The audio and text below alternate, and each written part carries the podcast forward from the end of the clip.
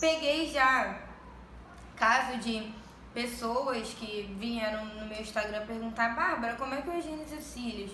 Gente, não é qualquer material que você usa na higienização, tá bom? É esses materiais que eu falei pra vocês no começo do vídeo. O porquê de um sabãozinho líquido, o Johnson, ou um outro sabãozinho líquido de bebê.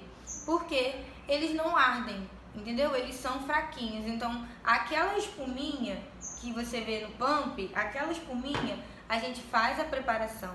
Primeiro a gente vai preparar a pele da sua cliente com a água micelar, que ela serve para isso, para tirar toda a oleosidade da cliente. Às vezes a cliente vem com um rosto mega super oleoso fazer extensão de cílios.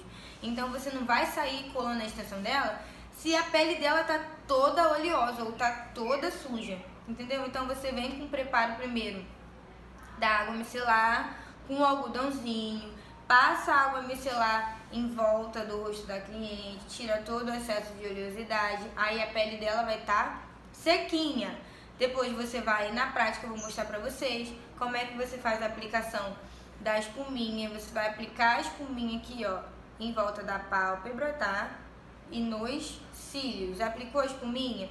Vai vir com um pincelzinho, ó, vai fazer aquele movimentozinho de leve, ela com o olho fechado.